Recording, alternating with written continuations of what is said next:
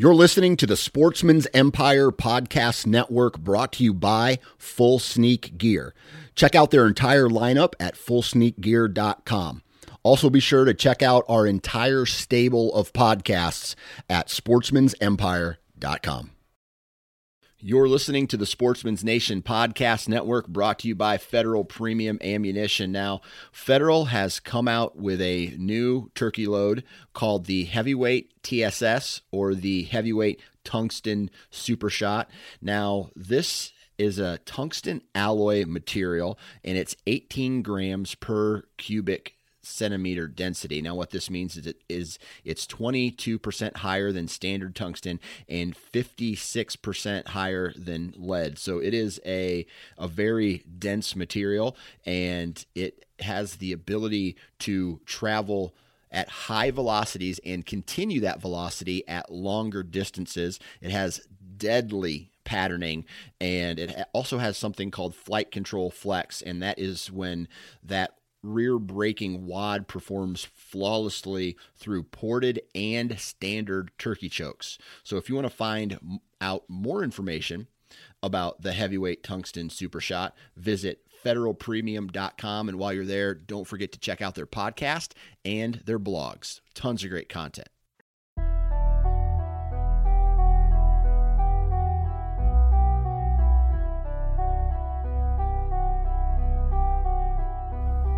What's up, everybody? Welcome to the Nine Finger Chronicles podcast. I'm your host, Dan Johnson. And if this is the first time you have ever listened to the Nine Finger Chronicles podcast, you're in luck because I think it's a really good episode. Hopefully, everybody is having a great day, living this quote unquote new normal that everybody talks about. It's not so new of a normal for me. I'm home all the time anyway because I work from home. Uh, the only thing is that my kids are home throughout the day. They're not at school. So that kind of creates a little bump in the road. But uh, yeah, business as usual, kind of for me. Uh, the only thing is, uh, lately I wasn't able to go on my annual turkey hunt with my family. That got canceled because my mom's a nurse. But uh, today we got Bob Polanic back on the show. And I would say it's a BS session, but we cover a lot of different things related to what's going to be happening this upcoming year with, uh, you know, hunting in Michigan. I'll be hunting in Michigan. Bob hunts in Michigan. Bob's going to talk a little bit about his Nebraska rut hunt that he goes on every year. I'm going to kind of lay out my schedule for the fall as far as my mule deer hunt, my Michigan hunt, and uh, the Iowa whitetail hunt. And uh, we just kind of talk a little strategy. We talk about Bob's, Bob's, I guess, spending habits and how he kind of gets out of control when it comes to hunting gear and equipment. Uh, he does a lot of research, though, to back all that up, but uh, he self admittedly has a problem with spending money for hunting gear. And uh, we talk about that today, uh, amongst a whole amongst or whatever that word is. We talk we talk about a lot of other things today, among others, right? So today we got to talk about Vortex Optics, right? These guys are the title partner of the Nine Finger Chronicles podcast, and these guys make some kick-ass equipment. I talk actually I talk about it a little bit in the you know in the podcast today about Vortex, but here's the thing: not only do they make great products, right? If you buy a Vortex Optics rangefinder, if you buy a pair of binoculars, a rifle scope, a spotting scope, uh, a rangefinder, I think I said that you're getting a quality product. But on top of that, you are getting the backing of an entire army, right? So if your product breaks, right, there's no real question. You send it back to them and they fix it, whether it comes damaged to you or you break it yourself. You send it in and they will replace it for free. Not to mention that the people that work for this company, Vortex, are participants in the market that they are trying to sell products in, right? So these guys are serious outdoorsmen, sportsmen, hunters, right? Uh, if uh, you like to shoot guns, these guys like to shoot guns, right? So Vortex Optics, a kick ass company. I strongly recommend looking into it, vortexoptics.com. Take a look at all their products and uh, buy buy Vortex Optics because you're getting a warranty. It's like it's for the life of the product, right? So uh, take advantage of that. All right, Bob Bob Polanick's not a slapdick. Let's get into today's podcast where we talk a whole bunch about everything. In three, two, one. Robert Polanick, what's up, man? Not too much Daniel Johnson. Daniel Keith Johnson. What's your what's your middle name? Andrew. Andrew. Robert Andrew. Did your mom Oh, yeah. when when your mom got mad at you, did she yell at you like middle name style? Oh yeah, all the time, Yeah. daily. Yeah. Same here. Don't do that to your brother. Yeah. But you were the Dude, I remember one time. I was the youngest. Yeah. yeah, yeah. Dude, there was one time. The last time. You know when you get bigger than your mom, but they kind of threaten you, and you kind of just laugh at them, like, "Yeah, like you're you just flex. a punk, like 13 year old." Yeah. Dude, I was doing something. I don't. I forgot what I was doing. I was just mouthing off to my mom, saying something like, Yeah. "You can't hurt me," or "I'm bigger than you," or something like that. You know, just being a punk 13 year old, 14 year old. I'll never forget it for the rest of my life. She bum rushed me, and she she's like five two, like little little lady. Yeah. She bum rushed me, threw me into the wall, and like shoved me down into like where like the um the baseboard heater was, and like yeah, just like and then like like like pushed off me and just walked away. The dominant. Like just like yeah, oh yeah, like I still got you. Like like I brought you into this world, I'll take you out type of thing. That's crazy. Yeah. I have a similar story, and I'll share it right now. Um, you know, my mom would go to work, and I would be at home. I don't know how old I was. You know, old enough to, you know, like old enough for her to go to work all day long and leave me in charge of my little brother, right? and uh, and my parents were divorced, so my my dad would be at work and my mom would be at work, and you know we're, I was past the age of babysit babysitting, and obviously every day we had a list of chores that needed to be done. Right when I get home, I want, by the time I get home, I want all these things done. And one day I didn't do shit, and mom came home and she goes, uh, uh, "Why aren't these chores done?" And I said, "I'll, I'll do. I'm going to my buddy's house, he, and he had a swimming pool, and there was girls there, so that's why I was going to go." And uh, um, she said, uh, "No, you're not going until all of your chores are done. You need to mow. You need to." Uh, you know, you need to mow the yard. You need to empty the dishwasher. You need to do the trash. You had all the time in the world to do this, and uh, it's not done, so you're not going anywhere. I'm like, Mom, I don't think you understand. I'm going to leave this house right now, and I'm going to go over to his pool, and I'm going to go, and I'll be back later, and I do it. And she goes, I don't think that's not how it works, right? She really calm, like she she was in charge, and I go, and I, I'm sorry for swearing. So if there's kids listening, cl- cover the ears, right? I look at her, I go, you're being a fucking bitch, which was the biggest mistake Wow. of my life. She stepped back and just punched me as hard as she could, closed fist right in the chest, and and of course I'm I'm way bigger than her. She was tiny. She's always been tiny, way bigger than her. And uh, I've I've been bigger than her since, since fourth grade, right? And she just Right. drilled me so much. I felt like I had indigestion for like three days after that.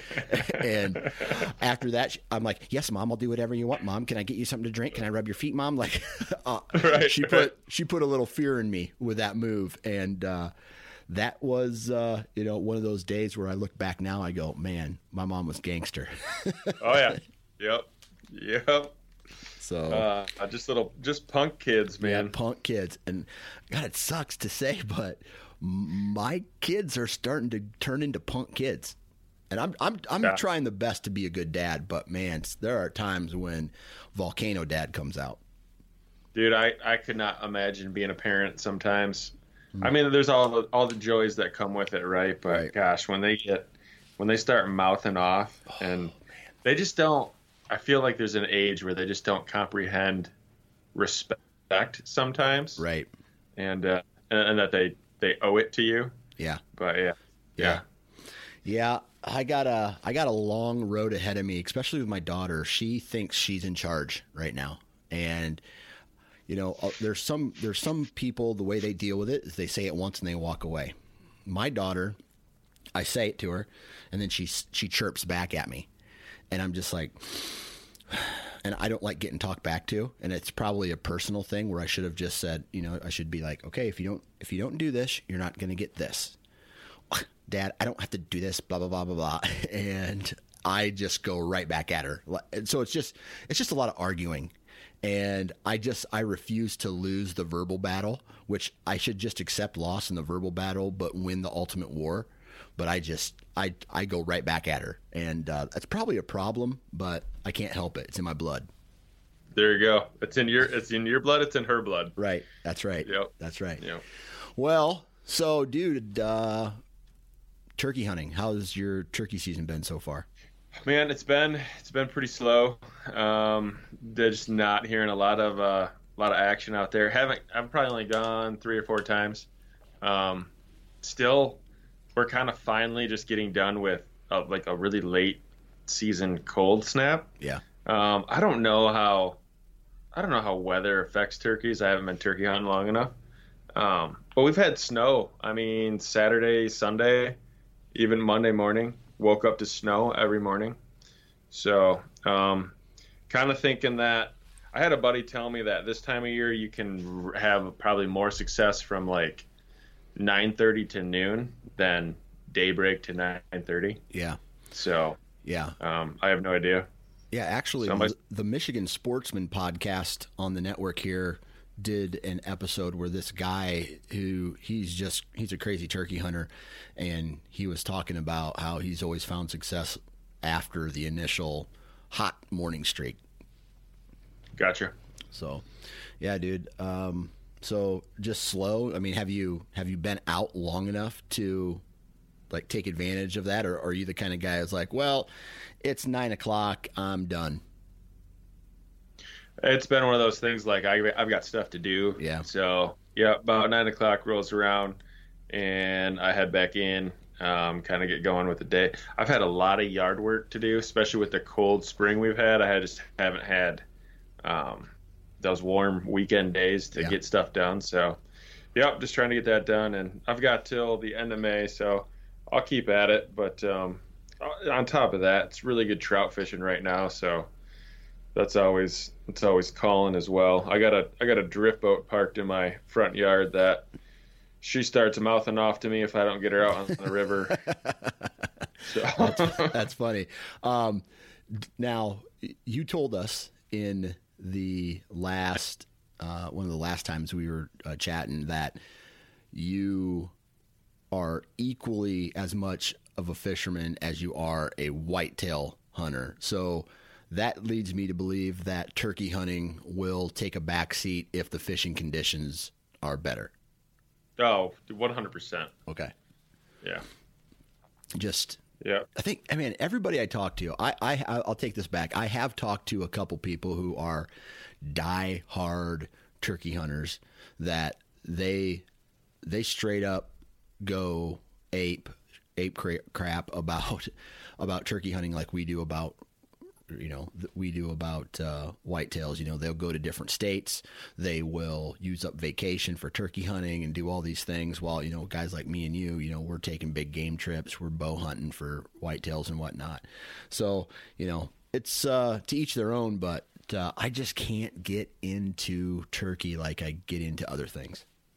No, I I mean maybe it's maybe it's just like the the reward, the payout isn't as as much. I don't know. Yeah. You could say that with fishing too, because I pretty much throw every fish back that I catch. So Yeah.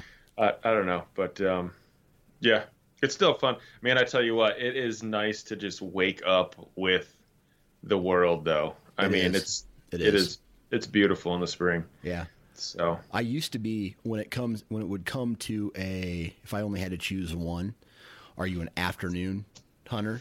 You know, uh, or would you rather you know sit in the woods as the sun goes down and wait for a deer to get out of their bed and start making moves, or are you the guy who likes to, you know, experience the wake up morning, get in early, wake up with the world? I used to be a afternoon guy, but I am most definitely 100% a morning a morning guy now.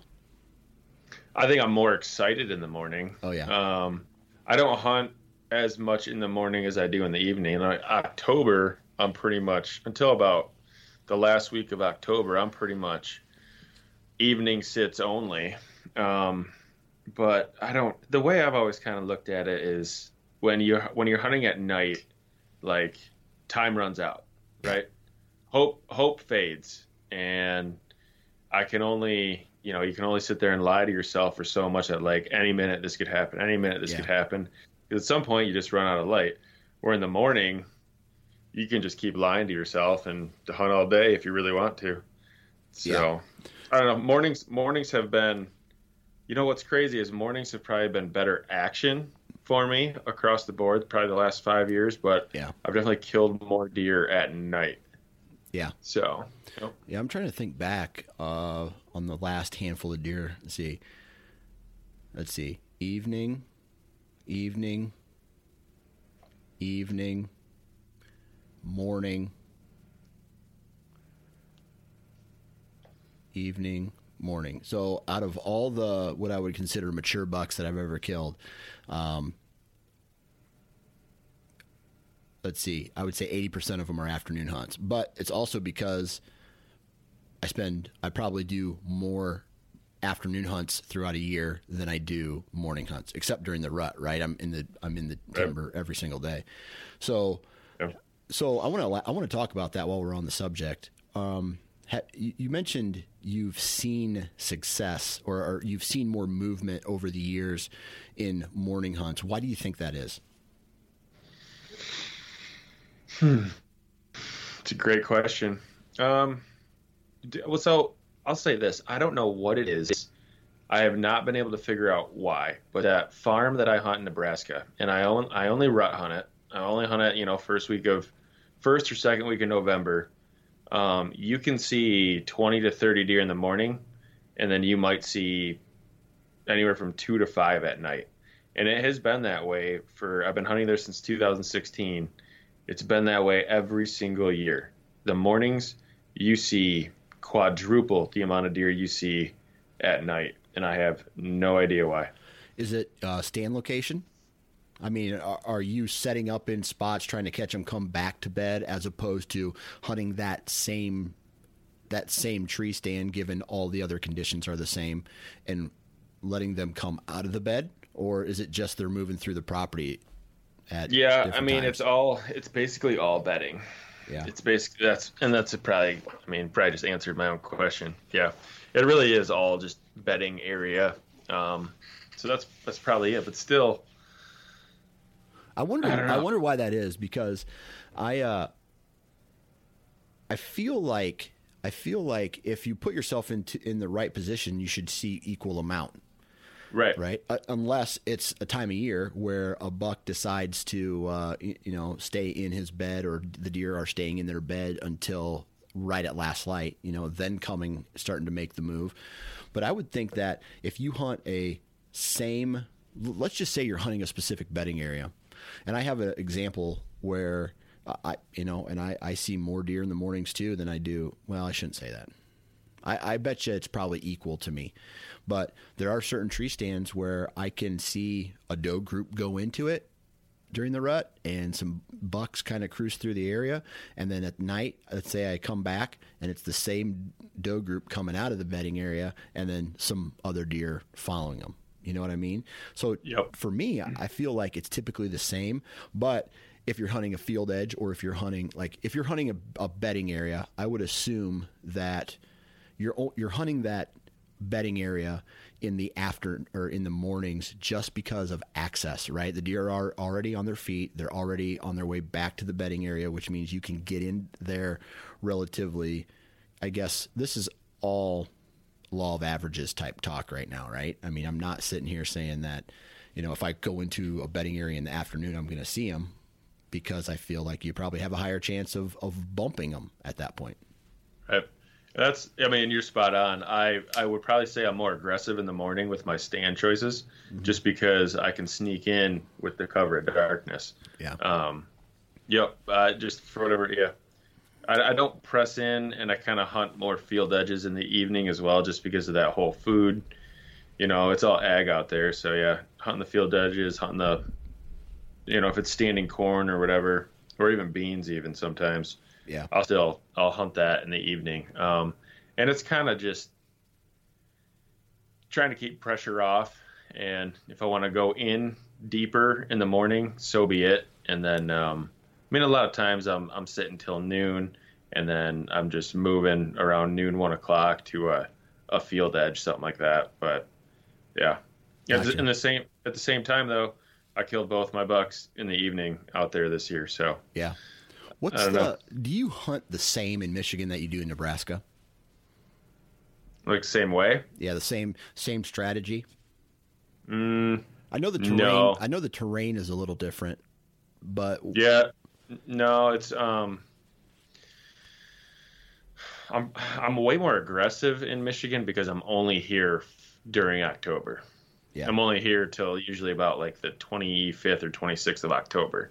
So I kind of there's no like, oh, I'm gonna save this tree stand till November first. Nope, just hunt them all, hunt them, just hit them all because if I don't hit them, if I don't hunt a, cer- a certain area in October, chances are I'm probably not even gonna hunt it at all because by the time I get home from two weeks of rut hunting, I'm just done hunting and on to steelhead fishing. Yeah. So, so yeah, I'm usually pretty aggressive and um, it's kind of I've had some encounter. I've had a lot of encounters in October, especially during like the October lull period. Um, and I think that's probably because just throwing caution to the wind and not not worrying about blowing deer out or anything like that. And I'm also not worried. I'm not trying to kill, you know, a four year old deer in Michigan. I'm usually trying to kill a a respectable, you know, two and a half or three and a half year old deer. Yeah. So in, in Michigan, it's for me, it's more. I run trail cameras all summer long, so it's what's the what's the top buck or two around. Yeah, that, that's what I'm trying to kill. I'm not even worried about age or or antler size or anything like that. So what's the? I mean, what's the deal? Are you uh, are you having encounters with those deer that you're catching on trail camera? Yes. Yes. Yep. So yep. you've you've figured out your property to where you're going to have an encounter at some point in time with the uh, the quote unquote hit listers that you've put together. Yeah, pretty much. Sometimes it works out. Sometimes, I mean, last year I was at full draw, and man, I was probably one second away from launching an arrow, and uh, buck the wind swirled, and I could feel it swirl and I don't I don't really like taking a 40 yard shot on a Michigan whitetail. They're just so skittish. You're just asking for them to duck your arrow and to hit them high. And um, and I knew the wind was swirling, and I could I was reading his body language, and he was acting squirrely. And I was at full draw on him for probably about eight seconds, and he finally had you know he had stopped and he had moved that leg forward where it kind of opened up the kill zone and um, like I said, I was just about to shoot, and then he he uh, he took off. He got he got my wind and, and, took off. That was I mean that was just a situation last year. So I've yeah. had other experiences where I've had you know I've seen them at you know I had a cat and mouse game a couple years ago where uh, for like three days in a row I'd hunt one stand, he'd come out hundred yards away. I'd hunt that area and I was playing the wind, so he was never catching my wind, and uh, the wind would shift the next day, so I'd hunt where the wind was in my in my favor, and then he would come out where I was hunting the day before, and I did that three days in a row, and then I had to leave for um, a Midwest hunt, so never caught up with him, and he someone must have killed him because he never he never showed back up. So, so would you say that the farm that you hunt is in a high pressure area? Uh, Nebraska or Michigan? Michigan. Yeah, uh, yeah, it is. There's always there's always someone around. There's there it, it butts up to public land as well. So, Okay. and I'll I'll walk that public land, and there's usually three or four tree stands up around there, and um, every probably at least once a year, I catch someone on a trail camera walking in or out, something like that, Of your- walking in front of it. Of of your own property, of the the piece that you hunt.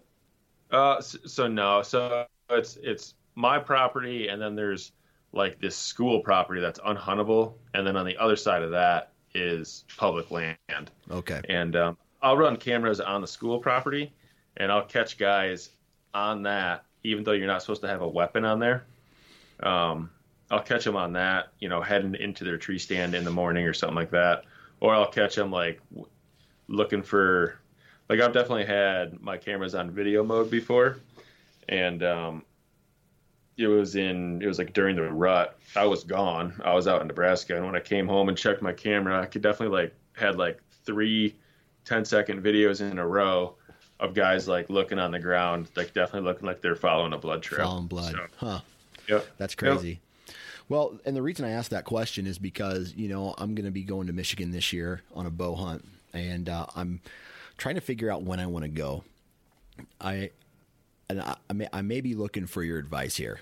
I have a, a mule deer hunt. It's going to be a, a five six day long hunt. It's going to happen in it's going to happen in the first two weeks of uh, October, maybe even into the third week. I'd rather have it. I'd rather have it ear closer to the beginning of October than the end of October. And I'm also going to try to fit uh, a three day Michigan hunt in that time frame. Okay.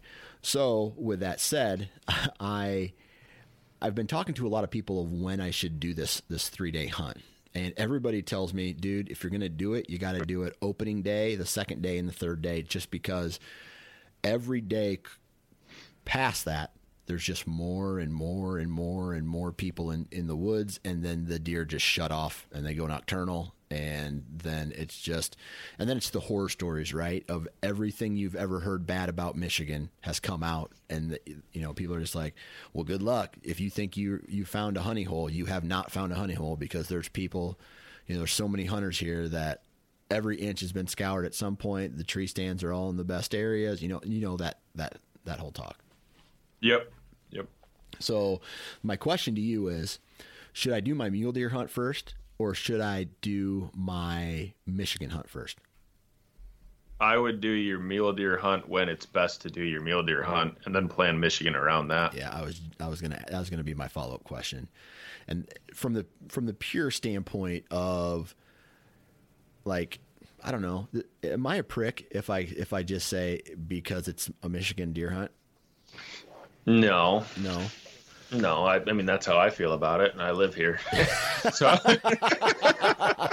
well, at least uh, it's at least I could, you know, I don't feel like such an asshole, right? When I when I say that, but I, I do. I'm gonna go and I'm gonna give it a hundred percent effort. I'm gonna do my scouting. I'm gonna do, you know, I think I'm gonna show up one day before the opener, and I'm gonna do a little scouting in some places and find some tree stand locations, and, and hopefully uh, have an encounter with something. But uh, I feel like I feel like that hunt is going to be secondary to my mule deer hunt. yeah. So, are you you're gonna hunt southern Michigan, right? Yeah, I think for the most part, that's where um, all my intel's coming in. That's where my buddy lives. Yeah, I would, I would. If you're talking to like Mark Kenyon and Andy May, I would just pick their brain on timing. And it sounds like what those dudes do. I mean, they they get on bucks like October first, second, and third pretty consistently. And it's it's got. I I would think with Southern Michigan, you know, it's going to be warmer down there. The beans are all still going to be in. Probably a lot of them still green. It's probably still going to be a high quality food source. So, I would, yeah. I mean, I I wouldn't say it'd be a bad idea to go the opening opening few days of the season. yeah, So The- I'm looking me me personally. I'm looking forward to like October 25th through like the 28th, just because of like the moon phase. yeah, Um, I don't know what it is, but um, well, it's the moon phase. Um, there's something I- I've noticed it a lot with my property up here, like that that full moon during October, the the few like the four, five, six days leading up to that full moon in late October has always been when it falls that way. It's always been really good. So, you're saying if the full moon is on the last day of October, the five days leading up to that is the best, is good to get in the timber. Yeah, yeah, I'm looking forward to it. Man, I, yep. you know, I really wish that I could get on the moon phase bandwagon because I feel like there, in, maybe in some way, shape or form, it has something to do with deer movement, maybe. But I've never ever, and I've spent a lot of time in the tree stand over the years. All through when I when I was uh, younger and I was hunting almost every single day of the season.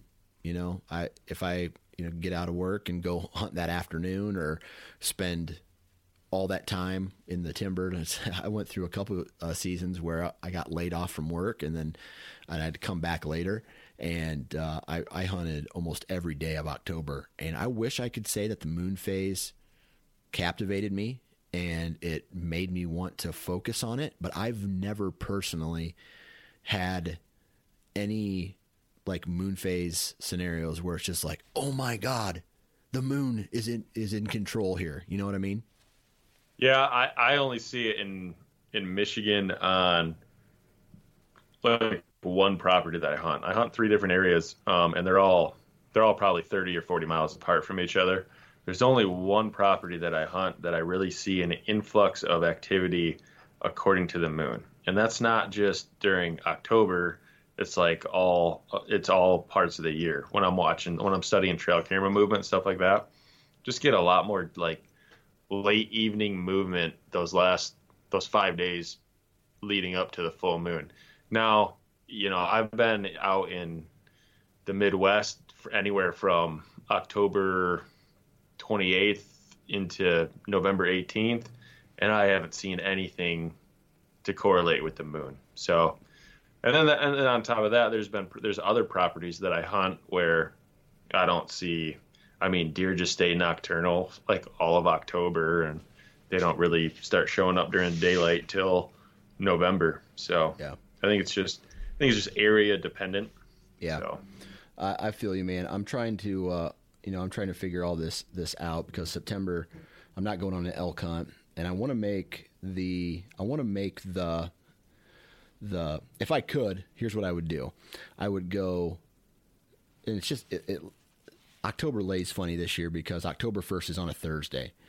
And that opening weekend, I have a feeling is going to be slammed. But if I go hunt Michigan on, on that Thursday and Friday, that I think it, the timber will be less than it will that weekend, right? If oh, that makes sense. One hundred percent. Yeah. So everybody's going to go out on that weekend, the opening weekend. But if I get a day or two before that, uh, out there, that would be good. However, that pushes my mule deer hunt back to like if I do that and then I come home and I tell my wife, "Okay, I'm going again." Eh, that's going to not that's not going to happen, right? So if I do it that way, then I'm going to have to push my mule deer hunt back to the 12th, which is the the the second full week of the month.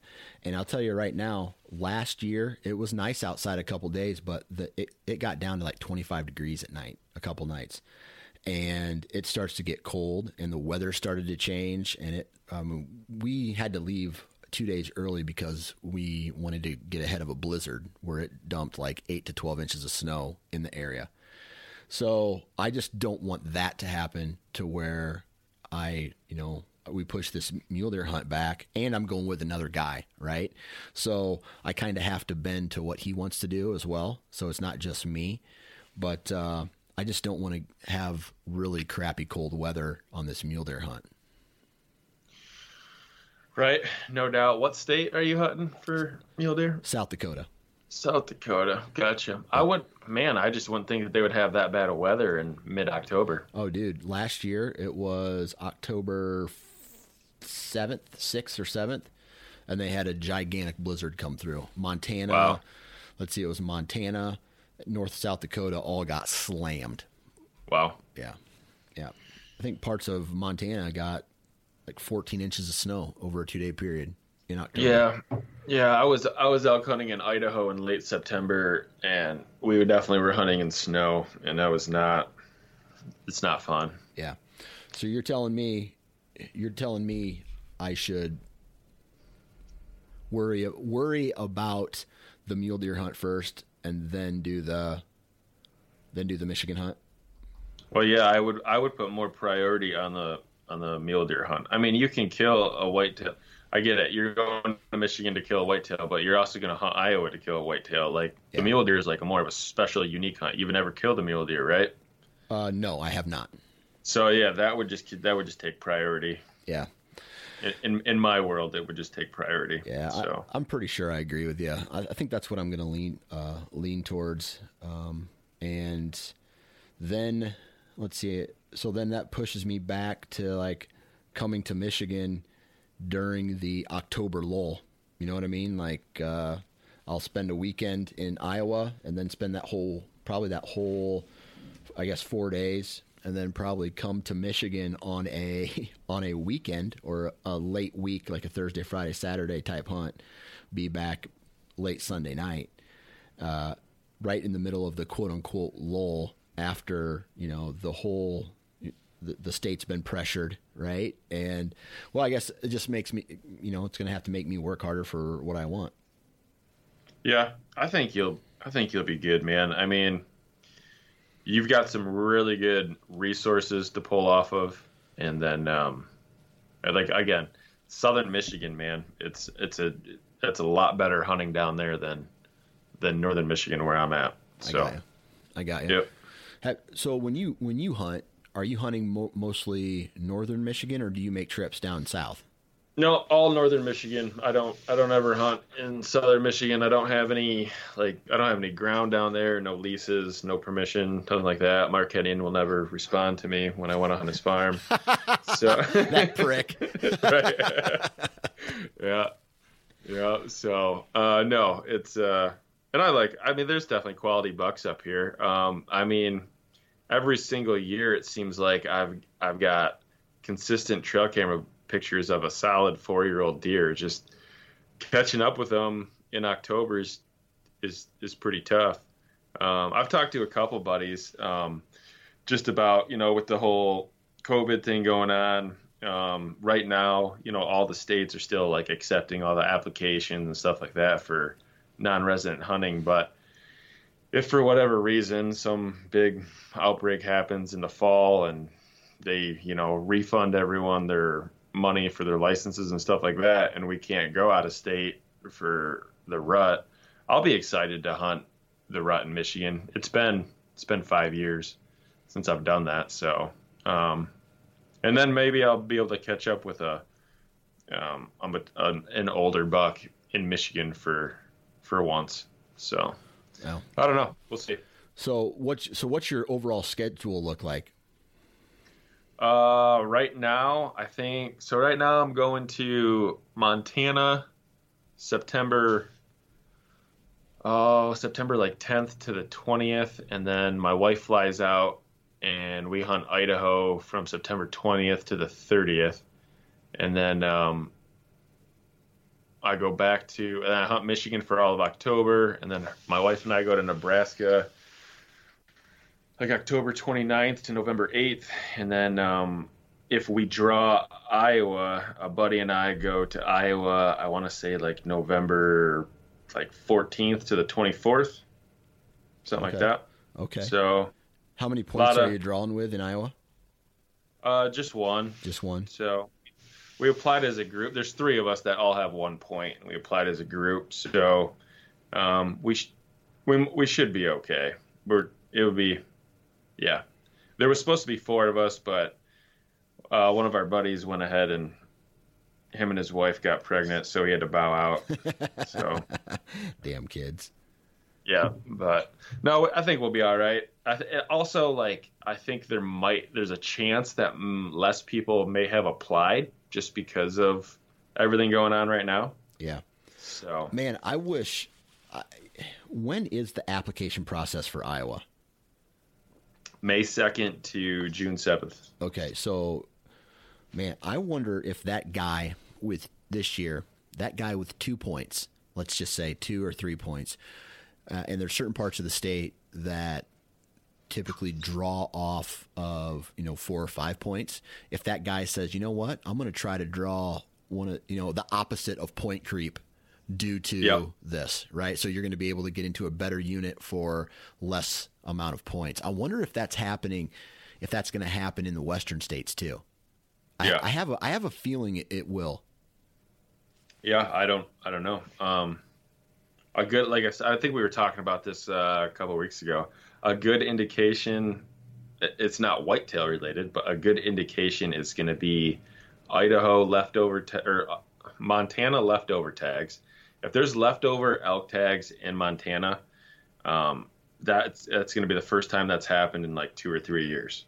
Yeah. Um, and then if if there's still Idaho elk tags available in late August, that would be that'd be rare because last year Idaho sold out of their elk tags um, like uh, on a record date, like the earliest they've ever sold out. I don't know what the date was. I think it was sometime in July, but yeah. Those those will be two indicators to look at, and then um, I don't know. I think the the thing with the thing with Iowa is you don't know if you draw till like July 25th. Yeah. So then it's like, all right, you you draw, and then my buddy and I are going to go out there and, and scout, and we've been out there once, you know, two years ago. So, and we've stayed in touch with all the landowners and stuff like that. So, kind of need to go get out there, kind of go shake hands with all them again, and you know, do some scouting, get some cameras up, get some tree stands up, stuff like that. So, you kind of get crammed doing that at you know in August, and then boom, you get a, a, month back home and you're turning around and leaving again for an elk hunt. So yeah, man, yeah, I wish I could do some of that stuff. Like, I think I think I would be way more of an efficient hunter if I could just spend like two days out in wherever I want to go out west just to do a little scouting, right? Get, oh, yeah. get boots on the yeah. ground and but it's just so hard to you know it's it's it's easy for me to hop in my truck and go to my main farm. I, I take that back. It's not easy, but it's easier to plan a weekend, like not next weekend, but the weekend after, uh, or not this upcoming weekend, but the weekend after. I'm actually heading down to my main farm to put out trail cameras, mineral, tree stands, and start setting the farm up for uh, this upcoming year. And uh, I don't know, do you have like, a, I call them work weekends where I I just go and like set up, uh, cut shooting lanes if I need to. Oh yeah. You know, make sure all the trail cameras are working. Make sure if I did leave a tree stand up, the straps or straps and cables are all in working order. Do you have uh, work weekends? Oh, big time, man. Um, with my line of work, I'm on call every fourth week, and that weekend I just use that. And I rarely get called out, so I just use that weekend to do whitetail work because I know it's no really point in hanging out with friends or anything like that. Can't go visit family. I got to stay within uh, a half hour of my my work. So um, yeah, I use those weekends to to get all my stuff done. So you you're out there doing your whitetail stuff, and then all of a sudden you get a call, and you're like, well, okay, at least I can stop this. You know what I mean? Oh yeah, yeah, I got you. Yeah, exactly. So, and then on top of that, it, I mean, it's a wastewater treatment plant, and you can log into everything on your phone. So, like, I do get called for anything, I can like log in and see what's going on, potentially fix it right from my phone, stuff like that. So, yeah. Yeah. Yeah. So I'm going to change the topic here a second, and I'm reading through this text message that you sent me. Dude, I was on a I was a mess yesterday.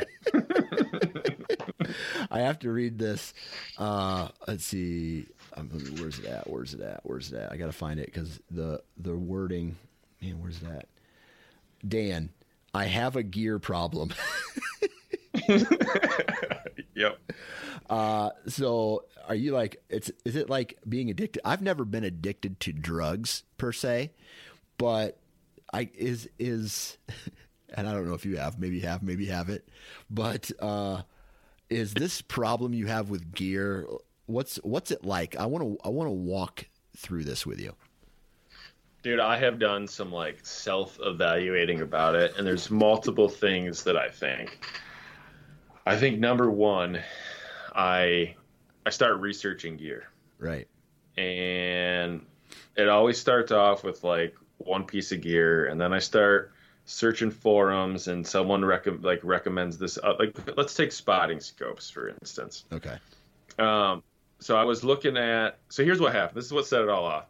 The Vortex on their Instagram page said we're offering 40% off to uh, medical professionals for being on the front lines of this whole COVID thing. Well, my wife is a physician, so boom, I get her set up with a Vortex account, gets approved, 40% off. Sweet. I'm looking at their spotting scopes and stuff like that. I don't need a spotting scope. The style I hunt, like I don't, I would never use a spotting scope. But here I am looking at spotting scopes. So I'm doing research on Vortex spotting scopes, and I'm kind of not really liking what I'm seeing, and I'm like, I'm gaining all this knowledge about spotting scopes and what makes them good, and what you know, comparing and contrasting. And then next thing I know, I'm like, I'm I'm on Archery Talk, looking on that forum, reading about spotting scopes, and then I'm on Rokslide, looking on that forum about spotting scopes, and then I'm just doing like deep Google searches for like sale prices on a certain spotting scope, and next thing you know, like this little this little Instagram ad for Vortex just it planted a seed, and then for two weeks I watered it, and then boom, I bought a Leupold spotting scope.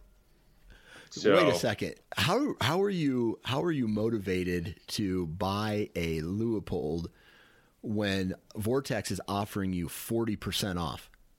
Because the loophole that I found was from last year, and the company that is selling it was selling it for 50% off.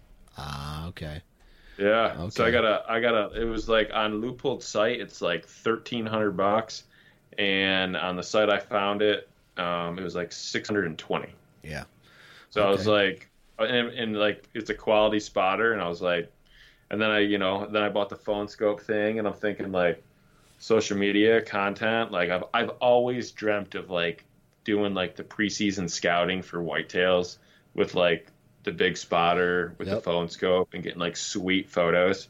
Yep. And, and video and stuff like that. And that's and it is a it is a goal of mine that I set for myself that I would do more preseason like like preseason like visual scouting, like glassing and stuff like that. I yeah. like set a goal for myself, and so yeah, I, I like I just easily talk myself into it.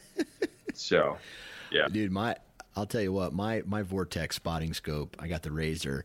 That thing is sick, and I don't know how I would have been able to hunt the way we hunted out in South Dakota looking for these mule deer without. I mean, our our binos would have had to been pretty pretty powerful. And I don't have the biggest set of binoculars. You know, when I when I bought my uh, when I bought my binoculars all those years ago, I had um, I'm trying to think. Uh, I I knew that someday I wanted to go out west, but I didn't have any plans to. So I bought a, a power a little bit greater than what they recommended for your average whitetail hunt, right?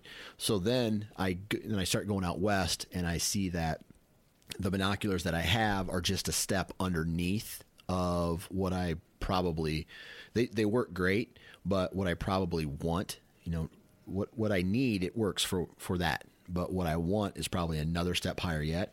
But with the spotting scope that I had, man, this year, it made a world of difference being able to identify, you know, is that a is that a buck or is that a doe kind of cruising through through there because at that at over a mile away you can't a, a, set of binoculars you're not going to be able to see any def, defining characteristics as opposed to a spotting scope where you're actually able to see what they're doing where they're going and what they are. Right. So right. Yep no and that's i mean and I, I don't know when i'll hunt mule deer but i know that i'll need a spotting scope yeah. for mule deer hunting for, for exactly what you just said. Yeah. For whitetails i don't you know, the preseason, you know, long range scouting, yeah, spotting scope is going to come in handy. Could I just have used like my video camera that's got like 30x zoom on it? Probably. Yeah. Um, elk hunting, uh, I don't where I elk hunt. There's so much timber I don't see myself using a spotting scope. Yeah. And also, I'm not a trophy hunter either, so it's like I don't need to identify if it's a 350 inch bull or you know a 325 inch bull. Like first cow or raghorn that comes out that I get a shot at, like I'm sending it. I don't. Yeah. I don't care. Yeah, that's So- a good point. That's definitely a good point. So, so you went down the rabbit hole of buying, and dude, I, I, I'm the same way, except I'm so cheap. I I I very rarely pull the trigger unless it's something that just a blows me away, or b, you know, I'm the only thing that I typically buy that is impulse is like hot hands and screw in screw in uh, bow hangers and you know the things that you walk into Walmart or wherever two days before the season starts and you just load up on the things that you know those little items the knick-knack items the almost, almost disposable items that you need right? You can't for me it's like a can of uh, oh shoot, uh, nose jammer, can of nose jammer, some uh, like a handful of screw in bow bow holders or screw in hangers, and uh, you know maybe a new stocking cap or something, you know, like a Carhartt stocking cap, just in case. And that's, but everything else that I purchase is on my radar for a long period of time. I generally have to save for it, right? And and I don't because I know what I want, right? And then I say, okay, I need to put this much money away for X number of months, and then I can make the purchase. That's how I Right. that's how And- I operate. But by the, by that Yeah. time, I talk myself out of that specific thing because I, when it comes to gear, the the the boots, the socks, the clothing, the hats, you know, the the bow, the arrows, and stuff. I have had more experiences with shitty products at a cheaper price breaking than I have had with, you know, me saving my money for a high quality product and spending more, you know, the the whole cry once, buy once type mentality as opposed to, oh shit, I should have I should have spent a hundred extra dollars on this because it, it's now broken or doesn't work. Yeah, that's and that's really. I mean, I do a lot of research. I mean, hours and hours, and I read multiple opinions on on forums and stuff like that. So I feel like I'm always making a pretty educated purchase. Um, but I'm, I'm the same way. It's how I was raised. You just you buy once, you have it last you forever, and and you're done with it. Yeah. So, and it was yeah. The the other problem is that the Vortex site, though, um, the the actual spotter that I wanted was out of stock, Ah, and and yeah, so I had kind of I'd gotten approval from the wife to buy it, um, obviously because I'm like creating an account with her credentials. So Yeah. I was like, don't even let me create this account if you're not going to let me buy a spotting scope. You know what I mean? so, so so she was good with it. Now there was a certain price point I wanted to stick with, and and the one that I I think it was a razor that I was going to get, and it was out of stock. yeah. So That's too bad, man. Vortex, uh, obviously, they're a partner of the podcast here, but um, that that uh, discount that they're offering to medical professionals and wh- what was it? First line. It's like first line of defense. yeah, Firefighters and police officers and uh, nurses and anybody who works in a medical profession basically uh, is getting a forty percent discount. That's crazy. Like, not a lot of companies are doing that. Right. So- Right. No, it was. I mean, yeah, it was. It was. I was blown away to see it, and then I read all the. I read a bunch of comments on their Instagram page. There was a bunch of guys, you know, bitching about, oh, what about the truck driver, or what about the Oh, other yeah. percent? That's like, Nobody's I want to be like, well, first of all, like nothing's even in stock in spotting scopes anymore, so it's really not that big a deal. I mean, I kind of was like, don't don't worry about it. There's there's always deals somewhere on the internet if you scour it deep enough. yeah. So I feel you. I feel you. So, uh, are you going through any therapy for this uh, disease you have? no, it just needs. It's called self control, and I need to find it. I don't know where it is. So Yeah, man. I tell you what, I was really close to buying a pretty expensive sleeping bag the other day, like over five for for it, and they had other models that were would go into like the eight hundred dollar price range. like like oh like over five hundred dollars for a sleeping bag. Yeah, Holy cow! but it's an American made, and uh, when I talked with a guy, he said uh, most of our sleeping bags last 20 years. Okay. So break that down, however you want to break it down. Right. To me, that's worth it. If if Oh, yeah. uh, if a if a product's going to last 20 years, I don't care what it is. Uh, it, I'd pay five hundred dollars for it. You know what Yeah. I mean? Yeah. So, whatever. All right. So let's see here. What else was on the docket today? Uh, you're you have a, a spending problem, or you're, de- you're you're you're you're working on it. You're working on it. It's like Michael. Yep. It's like Yep. Michael Jordan. You're like Michael Jordan. You have a gambling problem, but you instead of gambling, you just like to buy hunting gear. Yeah. So when you asked me to be the co-host on the Hunting Gear podcast, I was like, "Yeah, no, that's perfect." I feel like, I feel like I am now an enabler, right? Oh, yeah. It's like, hey man, come on, come on, Bob, just I come gotta, on, I gotta on, buy it. I gotta, I gotta buy it. I gotta buy it, Jen. It's for the podcast. Your your Yeah. wife. Did, we've I've never met your wife, but she probably hates me. No, no, no. She's uh she actually I remember one time we were hanging out. She was she had got to the beach before me. And I walked up and I was like, What are you doing? She's like, I'm listening to a, a podcast by Dan Johnson. Do you know him? And I was like, Yeah. And this is like two years ago before you and I really knew each other.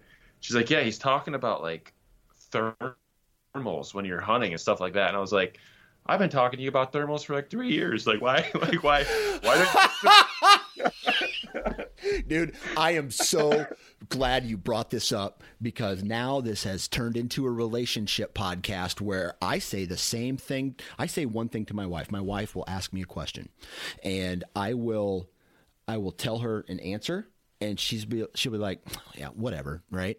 And then she'll go to her friend or her friend's husband or our neighbor or whoever, and they'll say the same damn thing that I said. And then she'll be like, Well, yeah, hey, Dan, we should do this. I'm like, I told you this last month. Oh yeah. So she doesn't, it's like, she, do, she doesn't listen to me. And it, it No, I, I think, you know, laugh. I laugh at that. Yeah, I um I pulled a kind of fast one on my wife. She's um she's a decent archery shot, but she definitely has like some target panic when it comes to actually like killing an animal. Yeah. Um and I was like, you know, I'm always trying to like help her and like help her like break it down mentally so she's calmer during that whole process. Yep. And I think she just blows me off. So I reached out to like an archery instructor and signed us up, signed both of us up for some archery lessons. And it's like 50 bucks for like an hour or something like that. And I was like, hey, would you be interested in doing that? She's like, yeah, I think that'd be really beneficial for me. And I was just like, well, you don't want to listen to me about anything with archery because you can do it yourself. But the moment I bring in a professional in, Gonna tell you the all good. exact same thing that I've told I've told you, but I'm just Right. paying fifty bucks for it. right, right, right. Uh, So, that's yeah. that's funny. Uh, marriage. Anyway, Oh yeah, right, right. Well, let's see here. Uh, 52 minutes and 38 seconds now into this podcast and uh, into this recording anyway. Bob, any any final words before we close it out today? Not too much, man. I don't know. Uh, I'll say one thing. I don't know what it is, but yeah, I have gotten like I don't know if it's because like everything's on lockdown. Like not lockdown, but like there's just not a lot going on in the Yeah. world right now. You can't go out and like hang out with friends. You can't go do like dinner dates or anything like that. So all you really can do is kind of like plan Daydream.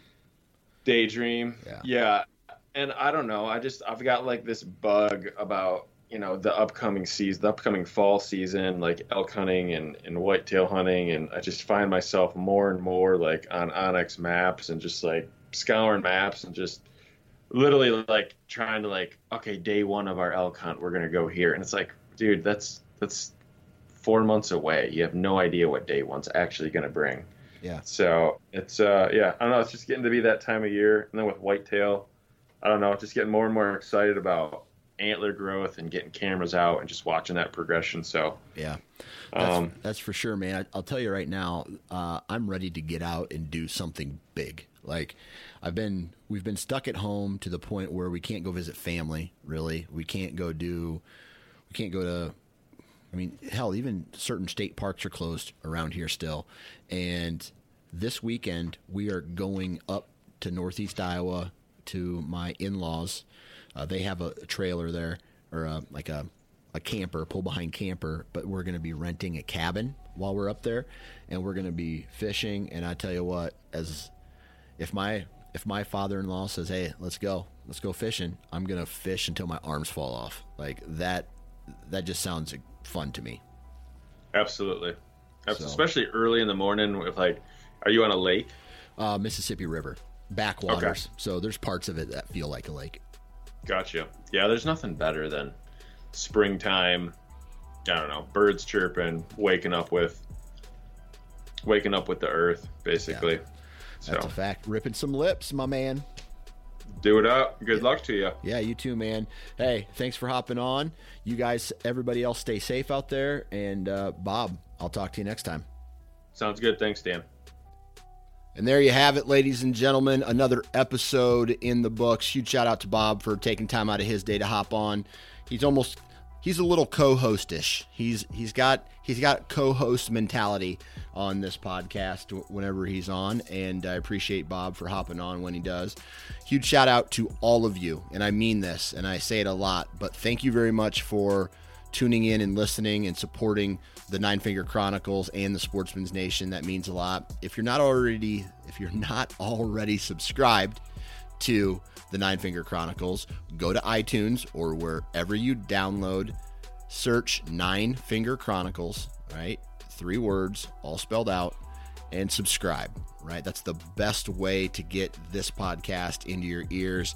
And uh, be sure to, you know, check out all of our partners of this podcast. We have the Average Conservationist, Vortex Optics, Lone Wolf Portable Tree Stands, Wasp Archery, and uh, Ozonic Scent Elimination. All these companies are are badass products, and the people who work for these uh, companies are participants in the market that they sell their products in, and that's that's means something to me. So, thank you very much.